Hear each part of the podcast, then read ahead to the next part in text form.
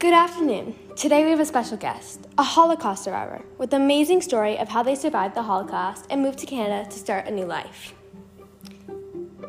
Thank you for having me. I'm delighted to be on air with you today and share my survival story to the younger generation. It started with our family business. My father ran a law firm in Berlin, Germany, and we were doing really well. Kristallnacht was devastating for our business. They smashed through our windows on November 9th and 10th, 1938. And on the 10th, they took our entire, family hostage. We were dragged through the shattered glass on our floor and driven away after being beaten. I don't recall everything, as I was only 11 at the time. My younger sister was taken along with my mother and my father and father. We were moved to different camps. Because my sister was only seven and our parents were gone, she was put in an orphanage somewhere in Austria. I'm not certain of where my father was placed. There was no communication between families, or anyone for that matter.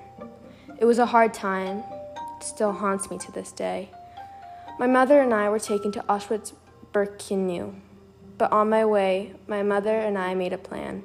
We had heard from another Jewish families before being captured the Nazi Germans take people like us, Jews or other political and racial minorities, to camps that, and were never heard of again. We knew this was not going to be safe for us, and we were heading towards danger.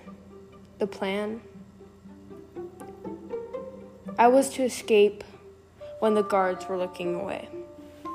We were approaching the entrance to the secret camp with barbed wire surrounding 40 acres of land with poorly constructed shelters where we all slept at night, all packed together. The camp was in the middle of nowhere. Only the workers of Chancellor Hitler knew where it's about. I jumped out and ran into the bushes and hid until nightfall.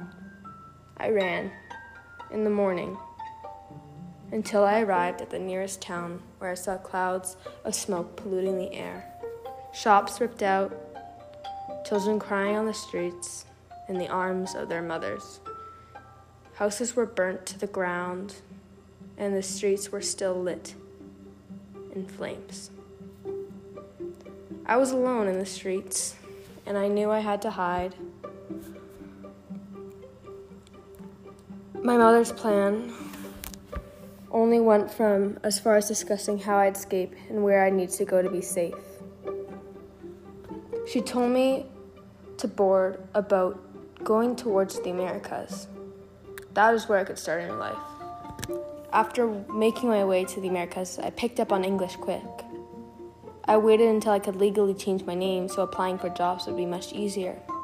After a couple years of scraping words off book, English words off books and people's conversations, I reached the age where I could legally change my name.